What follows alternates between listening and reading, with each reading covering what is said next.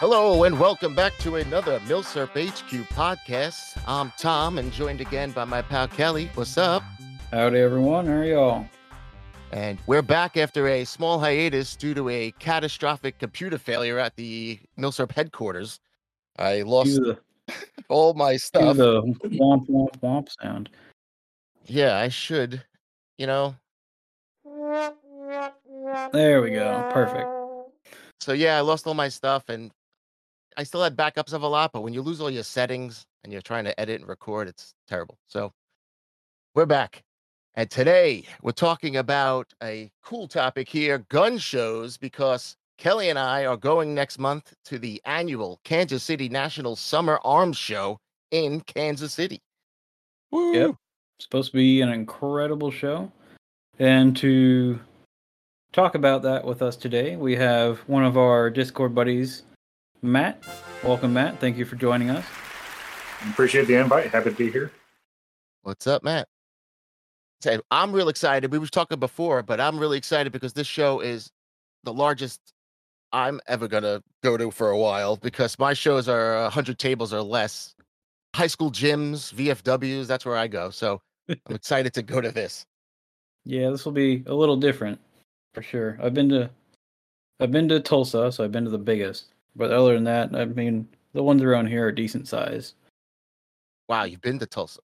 Oh, wow. Uh, yeah, I actually met Danny there back in I think it was like 2017, 2018. Oh wow. Matt Matt, what's the biggest show you've been to?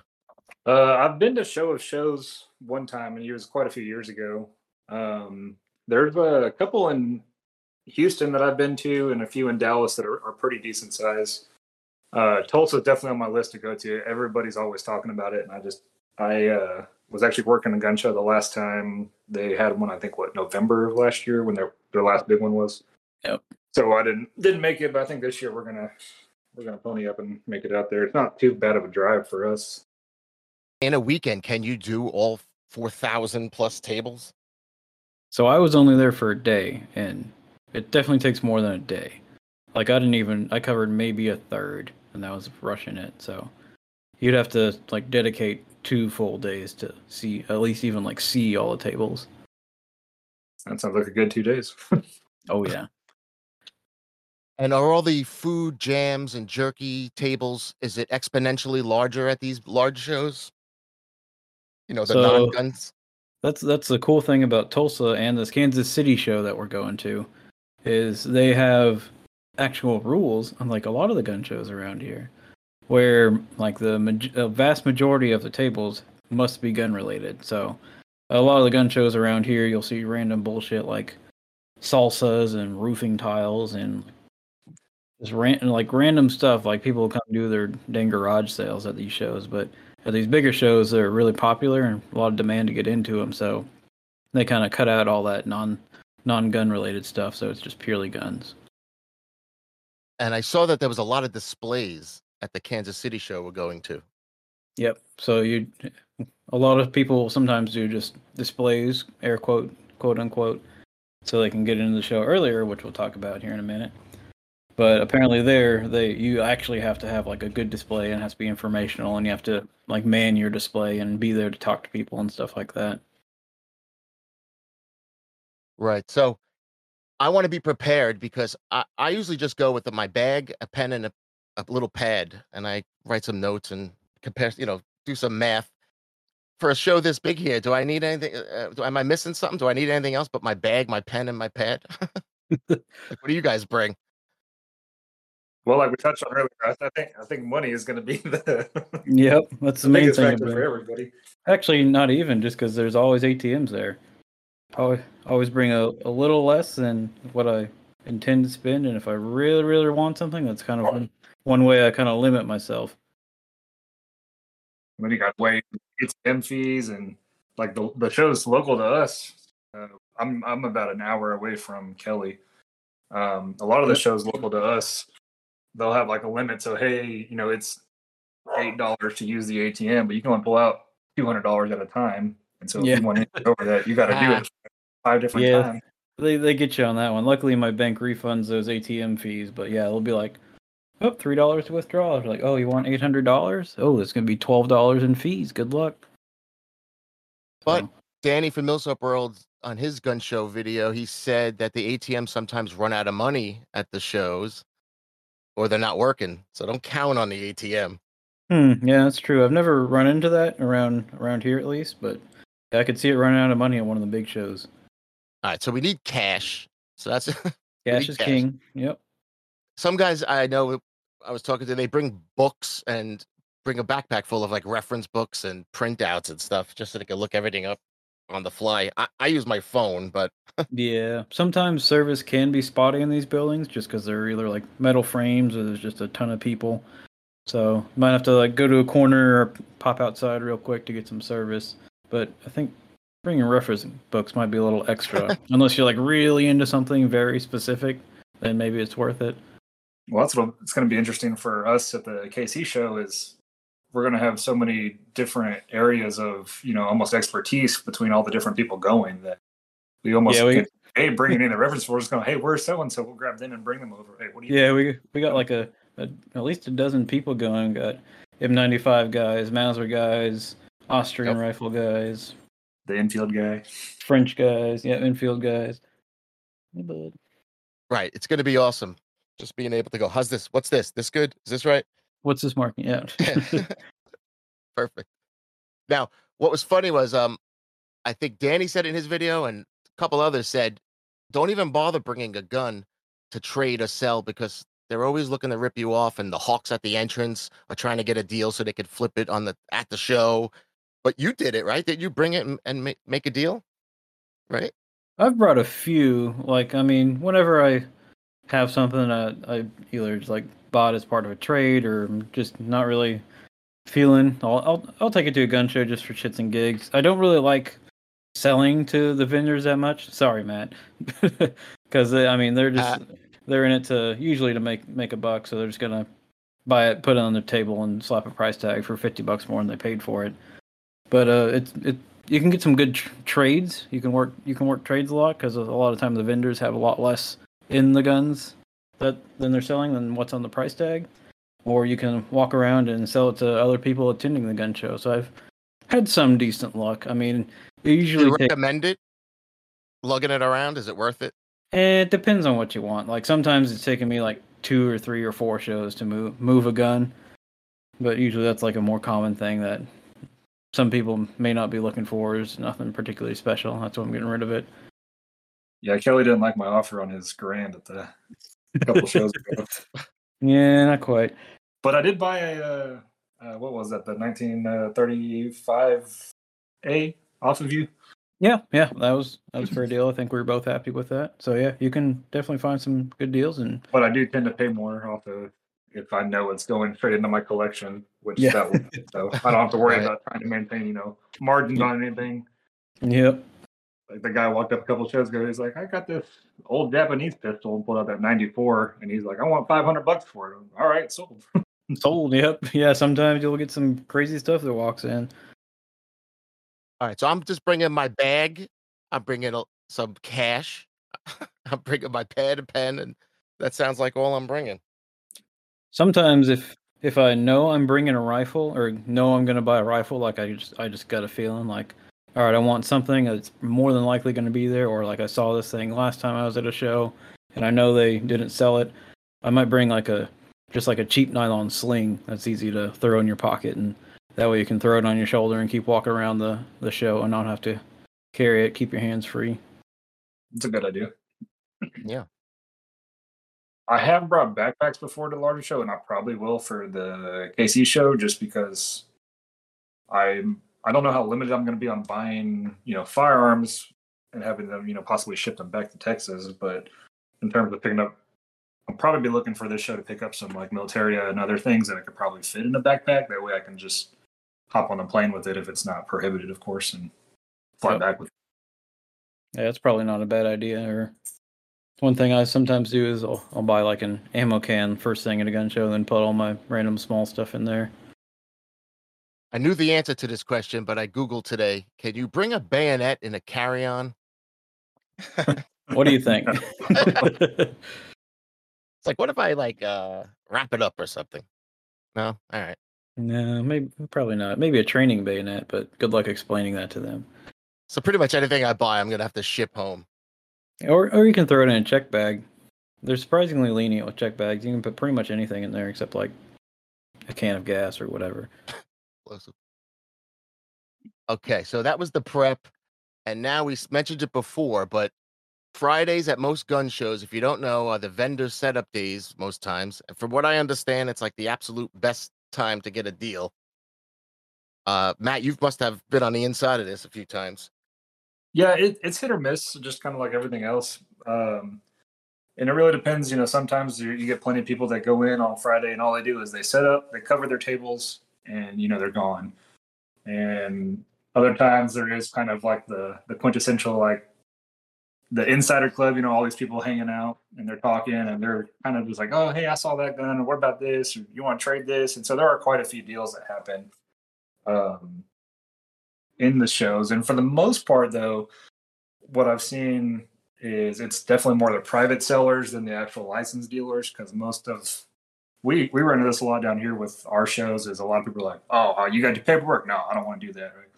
Oh, your Oh, FFL? right. We don't we don't want to do any of that. We don't want the government to know our info. All that kind of type of stuff. So there there's a lot more of that trading between private parties than than we see on the dealer side. But like this last show I went and the this guy came up and he's bought he's bought a gun or two for me before and he's like hey i need a MAS 36 he's like hey i got one right here. He's like oh cool. The only thing i need left is a carcano. And i was like hey i have one of those here too. He's like well, i'll take Ah. both. Set them aside and i'll pick them up you know sunday at the end of the show. I was like all right cool. Wow, what a sale! You still recommend people try to get in on Friday because some of the places let you, like we're getting in, but there's some of the other big shows. I th- think it was was it the Tulsa show or Show of Shows has like a hundred dollars where you can get in on the Friday, hundred extra or whatever. Some of the bigger ones they kind of actually like start on Friday because it'll be like, oh, members only can come in Friday. Like the, all the vendors set up like Friday at like noon to two or three or something like that. Then okay, the the members only show starts from like goes to like five to eight or something like that. So they'll have like a members only show before the real show that starts on Saturday. That's cool. the, the thing friday is really good for is if you find something that and this is where like, our area comes in with the milsurps if you find something that like a boomer has and they don't know what it is and you can grab it before everybody's going to see it that's where you can really strike Yeah. and hit home with some good deals because otherwise Sunday man is the day to make deals. You know, especially towards the end of the show because these dealers are like, hey, they don't want to pack it up, they don't want to move it again. If they've had a rough weekend, they're willing to make any sales. So, so whatever's left over on Sunday, I feel like for the most part, you have more negotiation in in whatever it is. Hmm. Yeah, because I always try and go Saturday morning, and of course I always leave late and get there at like ten or eleven, and all the initial good deals are all snapped up. But yeah, I've never really tried the like end of the day Sunday thing. those are the two hours I was going to say is what I tried out, and my best deal happened at the end of the day, end of like Sunday, uh, uh, you know, four o'clock. The guy's packing up his stuff, and he, he's looking at everything he has to lug, and I purchased uh, like seven things off the guy's table, just like he's like, all right, take it, take it, go ahead, get every deal I offered. He said, yep, go ahead. So nice. I, I stand by that late that late thing. People don't want to, especially the, the old guys, they don't want to keep lugging that shit back to their car. And I should get I should get a later flight out apparently. Uh, but if you're gonna get there and you're not getting in on Friday, try to get in on a Friday, even if you have to do a, a, a like we said before, a display table or a gun guys got in with a couple of things, four or five things on the table, and he was in on Friday. Uh, for Yeah, and I know- dollars or whatever. I know Chills did that too. He has his Japanese display, and he got he's gotten a few deals here and there. Right. But if you can't get in on Friday, I say get the hell there first thing on Saturday. You have to. Don't show up at Saturday at two. Because just like what Matt said before, the guy that doesn't know what he has, th- that's going at nine o'clock on Saturday. Yep. The early Yeah. bird gets the milsurp. Yeah, I've that's heard like little- The dealers don't even get to see some of the stuff on Friday because you know by the time I get there, you know it's me and I hire another guy with me, and you know it takes us a solid four hours to set up, and you know we'll we'll take breaks here and there and go wander around, but half the people aren't there yet. Some of the people don't even set up till Saturday morning. Not everybody has to set up on Friday at a lot of these shows. They'll come in, you know, last minute, Oh. especially some of these older guys where they have one, two tables, and you know they'll come in with their little, you know, modified little shopping cart thing, and you know, put eight or nine guns on their two tables and just sit there, you know, ten minutes before the show opens. So Not that first rodeo. Yeah, yeah. I've heard of- I've heard a lot of the vendors if they have two guys like Saturday morning, like one will man the table and they'll send the other one to run around and snap up all the good deals that they can, bring them back to the table and slap a price tag on them. Yep. it's it's been known to happen. I've I've been guilty of that myself for a few things. them. yep. But hey, man, it's you know, it's I'm I have the privilege of being on both ends of the table, and I like being able to get these milsurps and find them and be you know predominantly milsurp focused for my stuff. But the same token too, like I understand some of the gun show. I don't want to say gouging because there's some of these prices that are just absolutely insane. But you know, this last show I had seven tables. That's five hundred and eighty dollars of overhead automatically, not counting you know my employees pay for the weekend you know, and food. So I mean, I'm I'm basically at a thousand dollars to come to this show and set up. Like I gotta offset and make that money, you know, to still be able to bring these guns to these shows and sell them and have you know all this opportunity. Oh yeah, yeah. I mean, they're they're there to make money, and uh, uh, I may I may bitch and moan here and there, but but I've I've had more than my fair share of good deals at gun shows, so I certainly can't complain. I know a lot of people are like, "Oh, gun shows are dead; they're worthless," but I fully and completely disagree.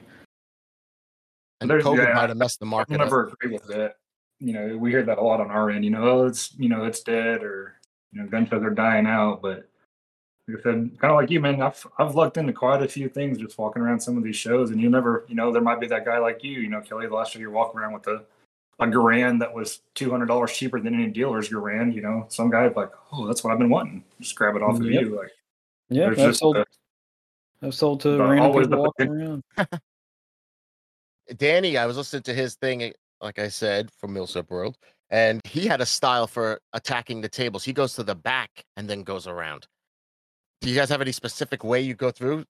He just does a pass through first and makes mental notes. I go pass through, I write it down, but same deal. Do you go around first, or do you just go through whatever you see, you pick up, you buy, you keep going? I definitely do. I do like a quick scan. Like I'll do that that one kind of quick walk through the whole thing. And you know, it's easy with not being interested or not looking at any modern arms tables because there's plenty of dealers. You know, at most of the shows down here, you know, that's all they have is you know brand new handguns. Like, all right, well, I already have what I want modern, or you know, I can order it as an FFL myself. So I just bypass that. Like, oh, hey, look, there's there's rust, there's junk over here. Let me go stop and look at that and see see what's floating around in that pile, and then I'll come back to those if I see something that I really like, and then I'll start like analyzing it in depth, looking at it, make sure that all right, is this really what I want, or did I see something else somewhere in the show? Yeah, that's pretty much the same thing I do. I always take a I take a right and go all the way to the back corner and then start on that row. And then I just go row row to row, walking through, skip the tables with either non gun stuff or just yeah, a bunch of pistols, a bunch of ARs, whatever. And then if there's anything I'm like really interested in, I'll pick it up and take a look, but I try and just like yeah, make a mental note. If there's any screaming deals, obviously you got to stop and buy that. You can't Right. let that go because it'll Yeah. be gone. Every there's been three or four times that I walked past and I couldn't stop thinking about. It. I was like, wait, that was that's a really great deal. Oh my god! And went back and it was gone. Yep. So, so you can't if it's a really great deal, you have to stop. But I like going through like fast and looking through and go, all right, this guy's shit. This is the, all right. There's a couple of Milsurp tables here. That looks good. Making notes, and if I see something real good, I'll put a little note in my my little pad, like uh, you know, M1G or something. Yeah, and I'll I'll make a note of like because like a lot of times there's like a little like one or two table guys like they'll just have a bunch of like random shit and like they're not going to be high movers so I'll make a mental note to come back and look because a lot of times like their small stuff can be good like they'll have boxes of ammo from the 60s that hasn't been made for 50 years and but you got to like look through all that and take some time to stand there and look at everything so that one you don't want to do like on your first pass but come back to that one and kind of analyze what they have and chat with them a little bit and BS, and maybe they'll have some tips. Yeah, the old ammo guy. Yeah, actually, we were joking when I bought that uh, 1935 from uh, from Kelly that we could never shoot it because of ammo. And then the next show, I think I texted Kelly. I was like, I Yeah. randomly asked this old dude with it, "Hey, you got any seven uh, seven millimeter French long? What is it? Seven point what three five French long or whatever it is? Something like that, yeah. Seven six And he's like, yeah, seven six five French long. And he's like, yeah, I got two boxes of it right here, two 50 round boxes of L. And I was like, sold. what? What the? I haven't seen that ever. And first gun show after I sell it to you. Man, All right, so my one of my pals has a way with his tongue here, and he told me I was asking him about haggling. I said I'm a terrible haggler. Like I'll I'll, I'll offer. The guy says no. I'm like, all right, fine. Um, he gave me a couple of tips that he he swears by. It's and he thinks he's being slick, I think, but this is what he said: the pre-haggle tips before you offer a, a price. He says, um, the first one is let him overhear you on the phone, and let him overhear you say the model of the gun you're looking at, so he knows that you have a clue about it. And then he says, imply that you know your shit somehow. Uh, tell the guy you have one already, or you're looking for another or something. And he said the most important is don't imply that you have any money because like don't say you have an extensive collection. Oh, I have one of those. I have a but act like you're poor. Uh, He said he always says that his wife has him on an allowance. He says he's just if you say that, everyone know everyone who's married goes, I get it. And then offer and, and you're not gonna get you know ripped off. This is I don't know. But are you guys good hagglers? Because I'm gonna use these tips because I'm not a good haggler. I'm I'm pretty decent at it. I've I feel like learned Kevin's it pretty decent at it. from gun shows. I've learned I've learned a good amount. I I generally don't prefer to haggle. Uh like just in my general like day to day things, but at a gun show I will always throw a number out no matter what that's less than what's on the tag. Yep. yeah, same. I always do it at gun shows. And so you you give the number and don't just say uh, like what's your bottom line or something. You'd rather give a number.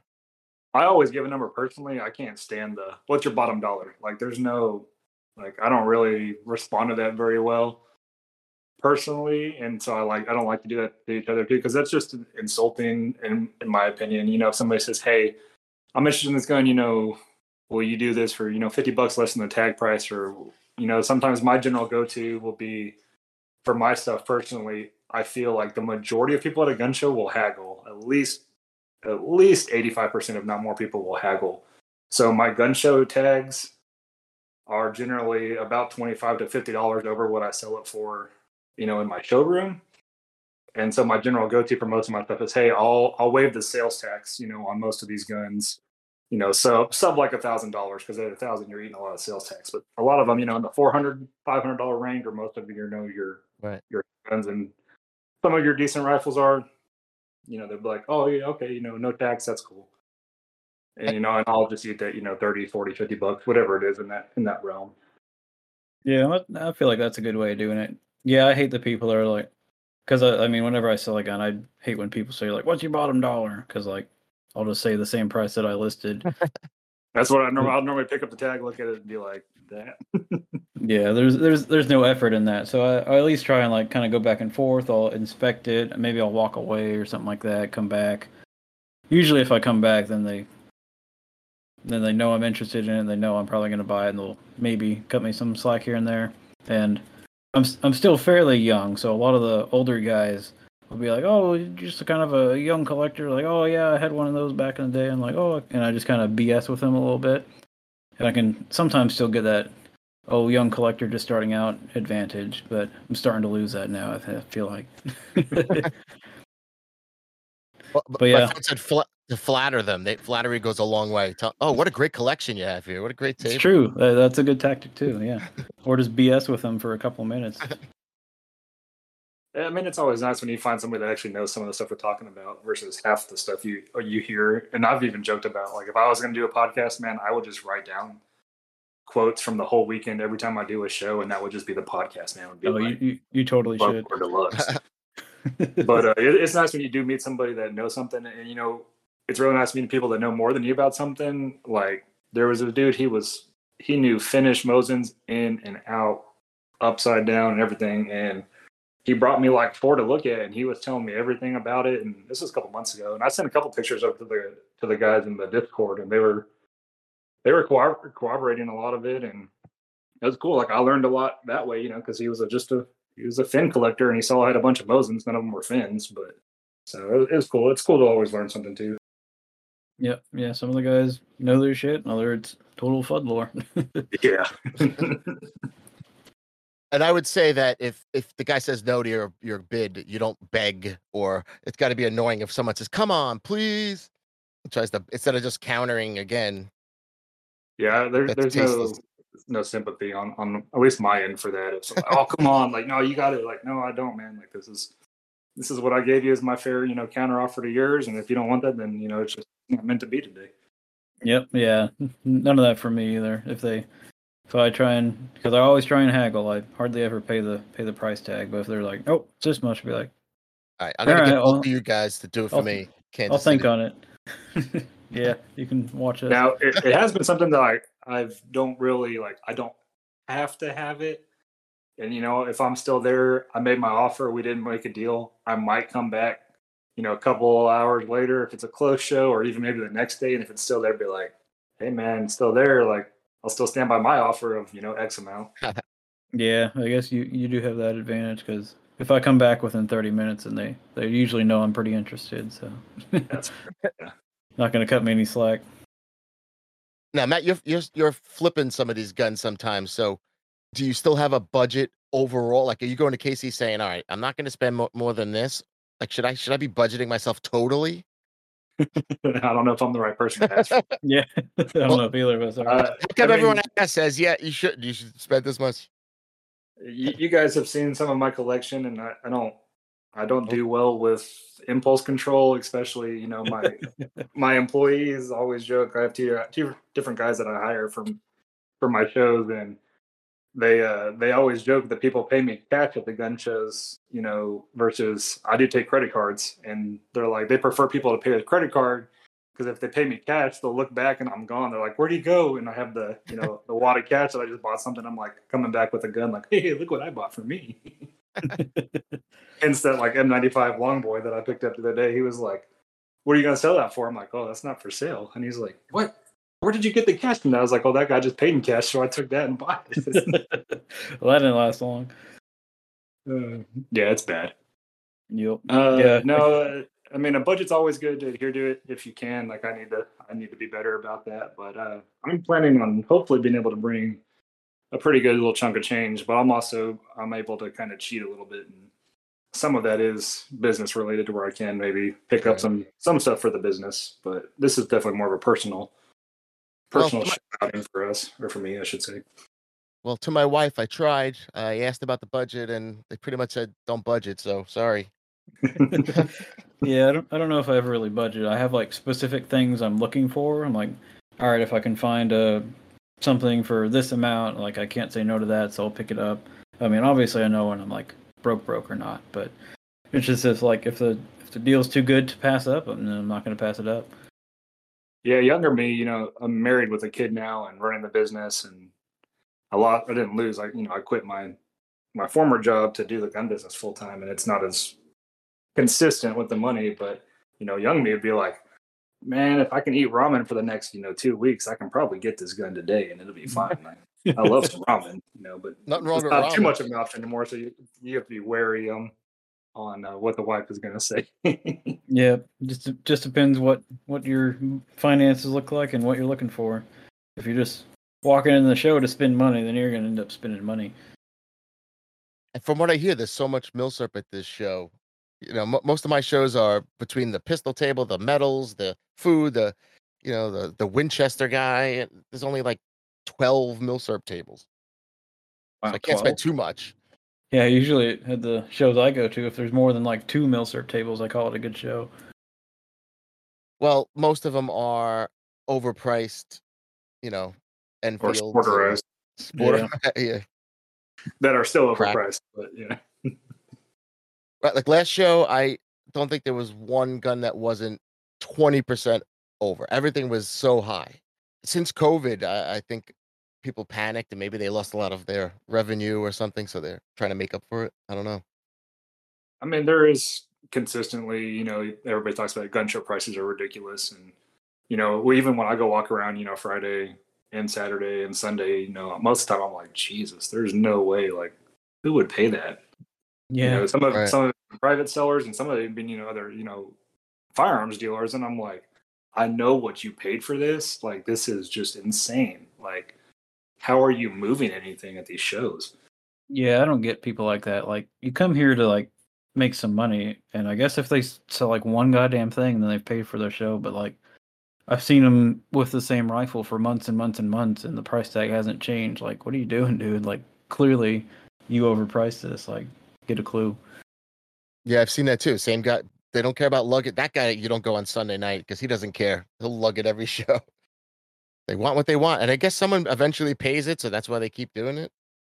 I guess I don't know. It- It's we've run into also, you know, a lot of at least around here. I don't know how good, you know. Of course, the KC show is going to be with it, but I've been told before, like we've gotten into some disagreements with other other vendors, you know, because oh, it's mostly like boomer Fudd types, and they're like, oh, you know, you're, you're too busy. Like, there's too many people around our booth. Like, I don't like all this. Like, we're just here to hang out and you know maybe sell a gun, but we're here to just ha- hang out with our friends and have have fun. I'm like, I'm here. I'm here to make money and find cool shit. That's weird. Yeah, but I've seen a couple tables like that where it's just like a standard ass like 1903. It's like three grand, and they're just there all bullshitting in a circle. And it's like, yeah, they didn't come here to sell a gun. They told their wife that they're like, well, I'll try and sell it. I'll go to the gun show, and then slap a ridiculous price tag on it. Yeah, it's their little social club, and for the most part, and you know, around here, it's you can see the same probably ten or fifteen dealers, you know, within probably hundred miles at these various shows. It's all these old guys do for a lot of it. They just travel the weekends and go do this for their hobby and to have their little little show, social outing. Excuse me. So when you guys do research on the fly, are you besides uh, if you guys haven't joined the Milsurp World Discord, do it because there's a lot of good people there for the info. I asked them, but besides that, do you just do? I mean, as for Gunbroker completed, I mean, what else do you look at for the prices while you're at the show? As much as I hate to use it, sometimes Gunbroker completed sales with bids is always my generally my first go to, just to be like, this is a really rough market value if it's something that I'm super familiar with the market value one. Um, and I have told people before, like, look, you know, if this is something that, and I, I tend to be trying to be super honest with people, and I'll be like, look, here, look at the bids, you know, that I'm seeing. This is what they've sold for, you know, at least on my end, and be like, worst comes to worst, if I pick up this gun and this is what I'm going to sell it at, I got to pay the fees on top of this, you know, and all that other stuff and ship it. Or vice versa, be like, okay, well, here's this price, and I know that if I can get it for a little bit cheaper, then it's going to beat, you know, shipping and, you know, for most people buying on Gunbroker sales tax and then a transfer fee and all that, that definitely adds up for uh, for them too. Yeah, if it's something I'm like looking for, I'll know the price going in that I want to pay. But if it's something like, oh, I've never really thought about that, and that might be a good deal. Yeah, Gunbroker is always a good resource because I know that's the exact same thing that a lot of the vendors do. Is they're just like, oh, what does it sell for on Gunbroker, and then just slap two hundred dollars on top of it. But or I'll just like kind of you can kind of research some forums and stuff as long as they're mostly recent, like Gunboards is a resource or well, RIP to the the Reddit sub, Milsurp sub, but I I wish there was more resources for for quick lookups.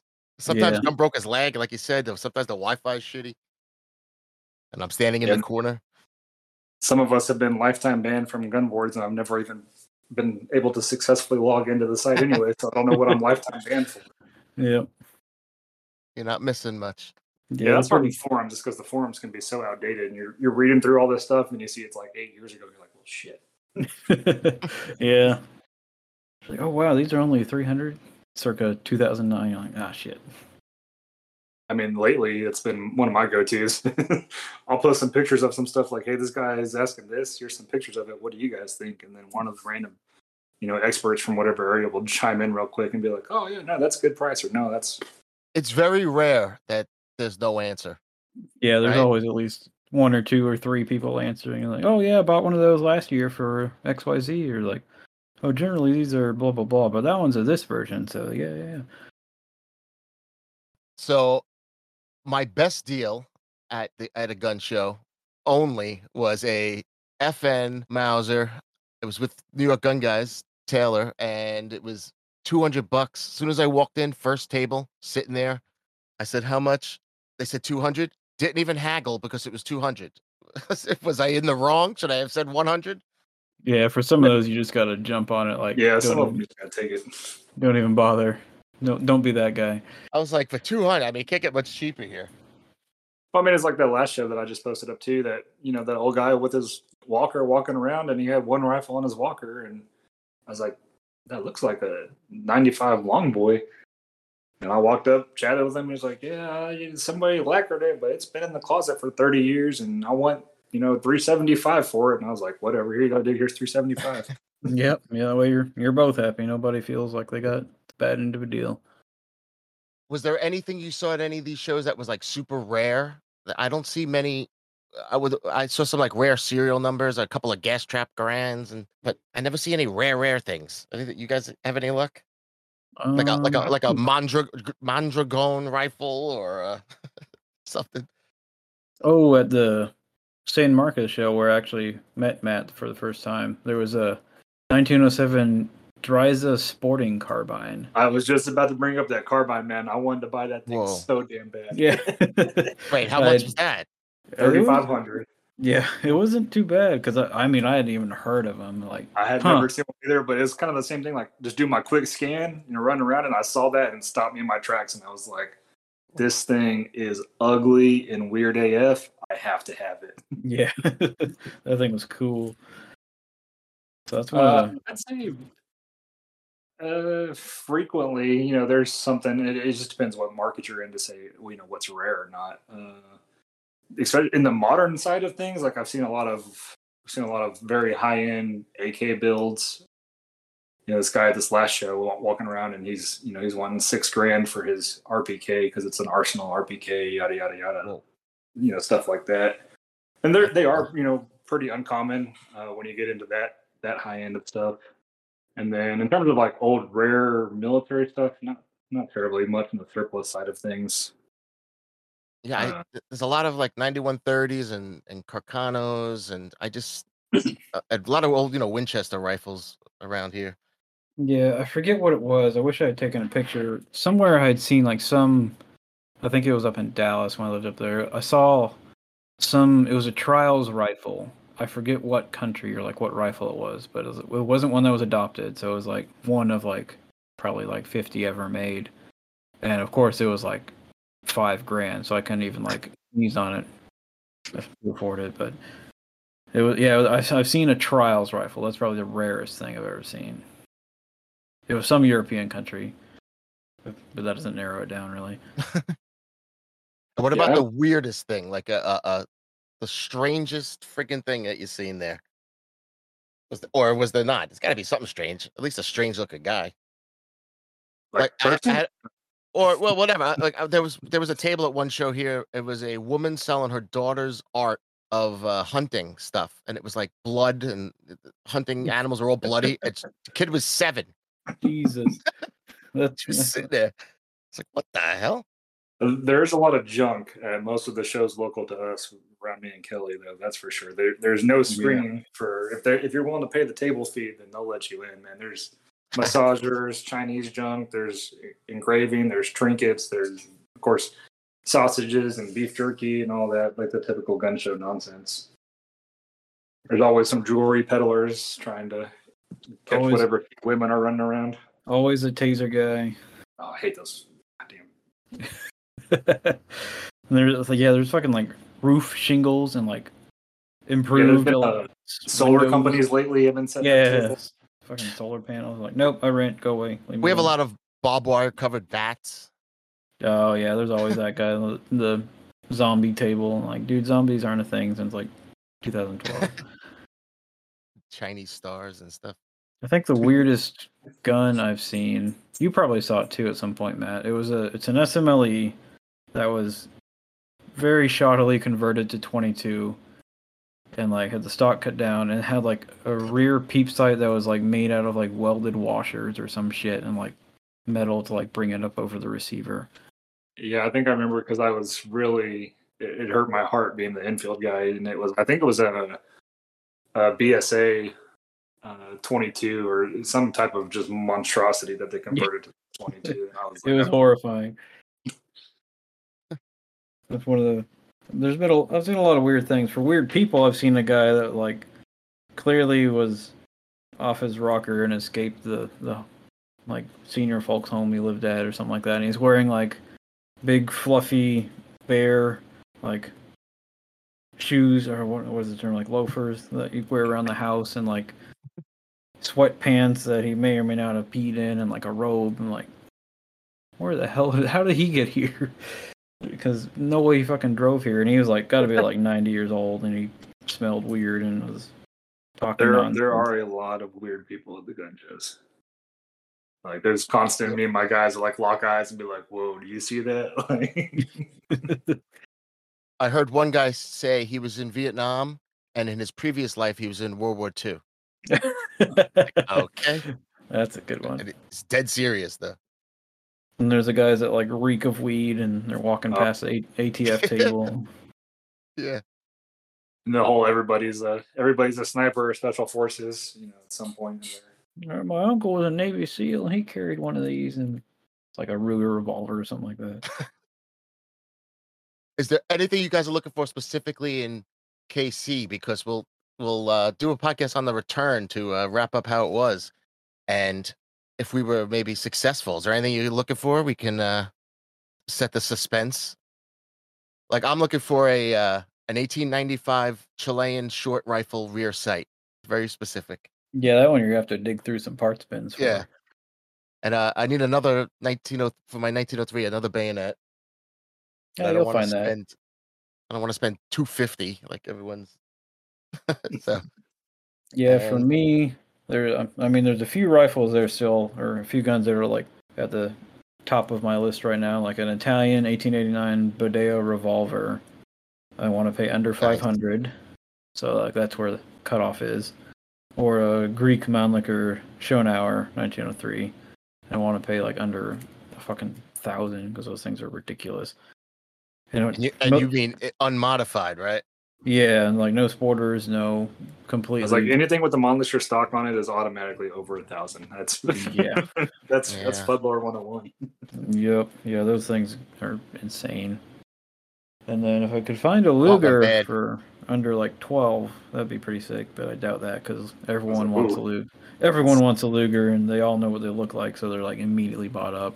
A lot of the World War One stuff can fly under the radar just because people don't know what it is. But Lugers, nope, no chance. Um, I have quite a few on the list, like always, but I'm hoping to find. I'd love a nice condition, wire wrapped SMLE, uh, preferably with the grenade Mm. cup with it, because it's one of the few that I've never, never found one worthy enough for my collection. Because I'm Nice. a picky That's a, condition. that's a good one to look for because we can all you can see that like a mile away. Yeah, The wire some people, wrap. some people just price them as regular Enfield, so that, that that could be a good gun show find. Uh, I would love to find a From Frommer stop. is still pretty high on my list. Oh, those are cool. I was bidding on a it was a lock, stock, and barrel auction the other day, and of course it went way but what I was willing to pay because their stuff goes crazy. But it was the Walther Sport Model Two, the early uh, 1900s. It's a bolt action and semi-auto. You can do either one. 22, just something Hmm. weird and cool. That's Wow. that's cool. Uh, I'd love to find an actual uh, Fiat. Oh, Piat, yeah. I've I've been on a few in the last year or so, and they've all gone over like north of 2,500 to 3K, and I, I can't spend that much for a gun. I can't legally or actually physically shoot. but uh, I'm willing to pay a little bit if I can find a good condition Piat somewhere just to have for my British collection. Yep. Uh, I could do with a nice Enfield trainer of some sort too, but and most of the times they they they're pretty high in prices pretty quick. That's good list. Yeah, those are nice. Those Enfield trainers. I was playing at one at some show and uh, they get expensive. True, over a thousand that yeah, saw. min- minimum 800 to even like look at one. it's kind of like one of those jokes with the you know where the the Aristoteles are like oh it's a you know the stock's broken be like hey the magazine's missing its internals like on, Ah. on the. I'm still looking for that Swedish 94 for under a thousand. Those things I had passed on two at one point for 650. I was like, nah. Oh, uh, uh, well, Should've ri- got that. right at COVID or right before COVID, or at co- I just bought something, so I it was one of those like I can't buy another thing, and now I can't even find them under a thousand. yeah i think the last one i saw was about 650 and it was Damn. at a show pretty close and this was probably about a year ago and i remember like i walked through i walked back like i'm gonna go get it it's gone I saw. I also saw one around here for 650, but it was like completely mismatched, and like the stock looked like it was like a reproduction. So I'm like, eh, I know I could find a better one. I always want a Turk, a 1903 Turk. That shouldn't be uh, So you can find that pretty easily.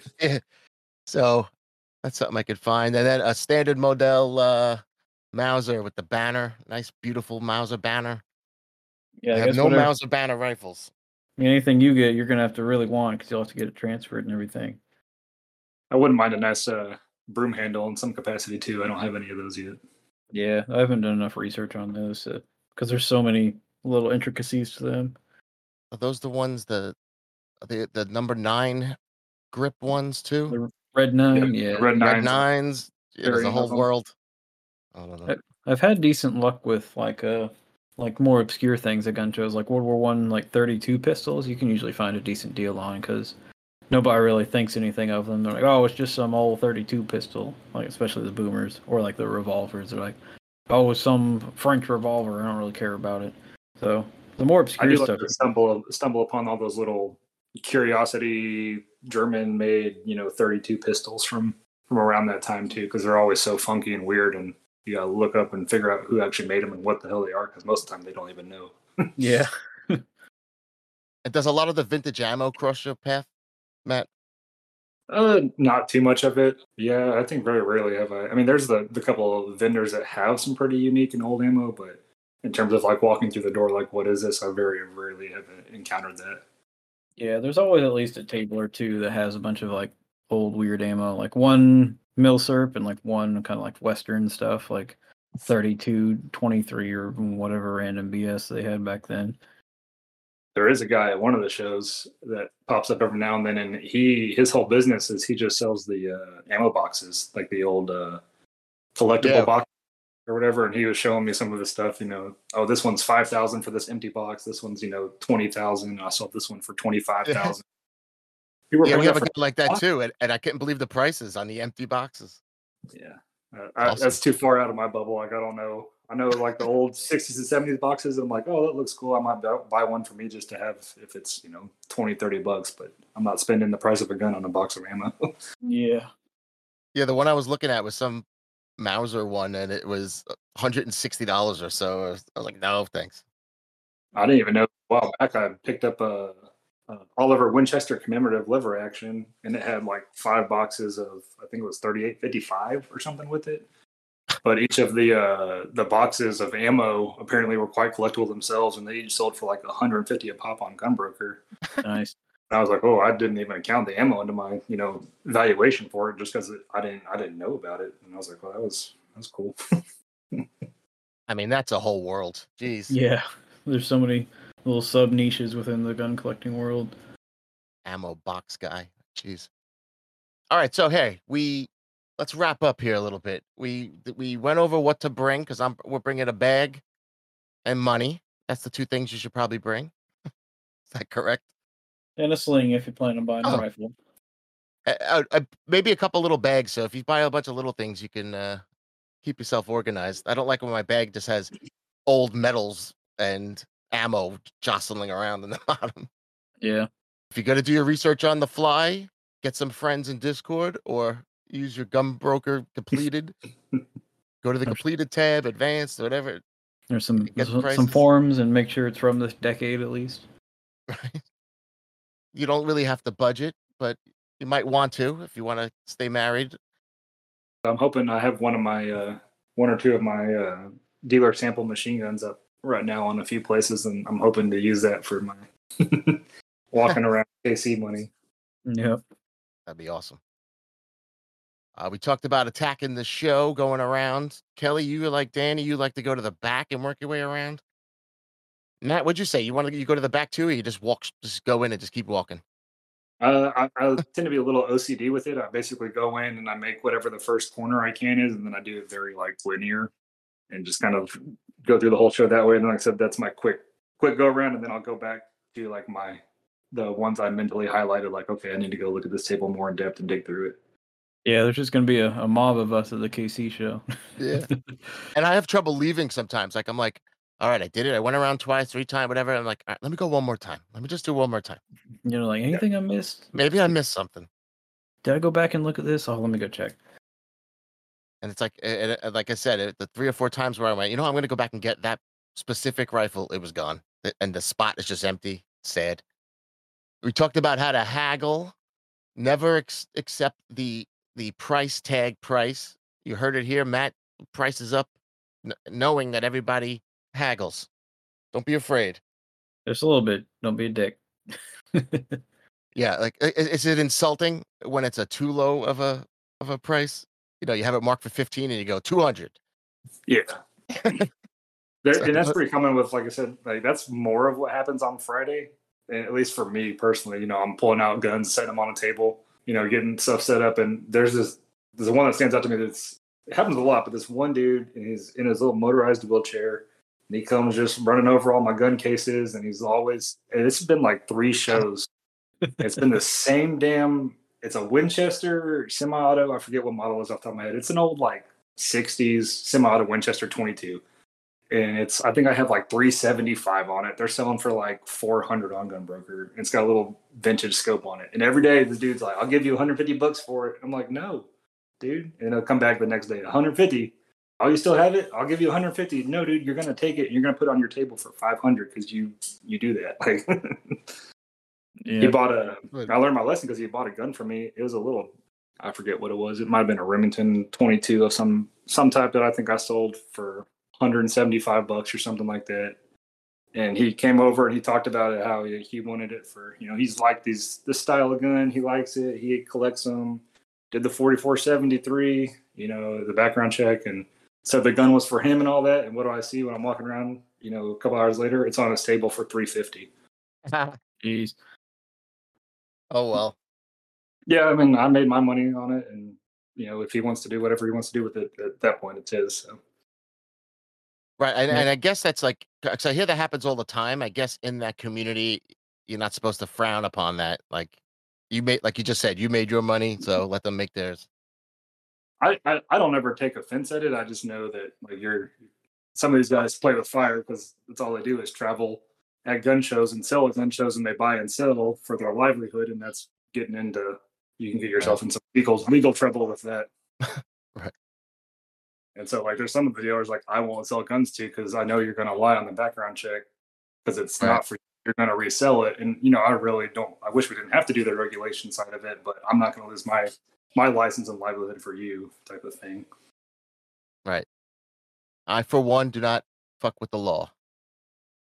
All right. We oh, Yeah. we also talked about Friday deals, and if you could get in on Friday when the vendors are setting up and all that, that you might be able to to get something special. But if you can't get in on Friday, get there early. Definitely. I, I I only went to one show later, and I heard about all the deals. I missed that um, that morning, but a friend could have been lying. But uh, yeah, make me feel bad. But uh, and the other thing was, look for the guys packing up at the end of the show. I heard it more than once. These guys don't want to carry their shit home. That's a real thing. a deal. And I don't know if we got much into package deals. I like to do that too. I like to to look for a few items on the table and and do a little. How much is this? Fifty. All right, I'll, I'll take these three for seventy five. Sometimes the people get overwhelmed by the math and just say yes. Yeah, I've done that a time or two. Like if they have a couple of guns you're interested in, like, oh, this one's 450 and this one's 350, and you're like, uh, I'll give you a six for both. And they're like, oh, uh, yeah, sounds good. Yeah, I'd have to agree with that. I'm pretty inclined if somebody is like, "Hey, I'm interested in these, you know, two guns or these three guns. What can you do?" I tend to be a little bit more favorable in my my offer back to them or my, you know, my price. Yeah, see, that is a good one. All right, so we'll be back for the KC after KC to uh, report if we got our fines and how the, the show went, and, and if I'm moving there because I hear it's a beautiful place. I don't know though. You guys, wait, have you been to KC before? You said you have. I have been one time, yes, in 2017, and I did get to go to the World War One museum. Definitely recommend that. Ooh, I have never been. All right, all right, you're with me. They say it's beautiful, so let's see. it. I've never been to Kansas either, and we're going into Kansas a little, so very exciting. Yep, and we're gonna, we still playing that that game you mentioned at the gun show, Tom? Oh, yes. We're going to pick, we're going to choose a, a price, either 25 or $50, and we'll see who wants to be in. And we're going to, you have to pick the coolest item, and we're going to have the Discord judge And you know, cool is up for debate, but you know it when you see it. I, I think I have some prizes available too. So, you know, uh, pick something that that's the coolest that you want at least, so that you're not just throwing money away. But at a show like this, there should be something cool. Between your prizes, I think Danny said he had some, and the the business is gonna. I have a few things that I was thinking about doing. I'm gonna bring up at least a little something for everybody. So it should be a pretty good time for everybody that wants to come out. Be be a good like minded meetup. Yeah, we're gonna do a live trivia event, and that's what Danny's got the prizes. So, if you guys want a part of all this, you could join the Milsurp World Discord uh, at the uh, go to this Milsurp World's Patreon and hop in. It'll be a good time. And I will get this out before the show so people can hop in and go. All right, all right, Matt. Thanks for joining us, dude. Appreciate it. Thanks for having me. Appreciate it. And Kelly, I will see you at the show. Yep. Finally meet in person. Yeah, You Can hear that New York accent. I guess you can hear our Texas drawl.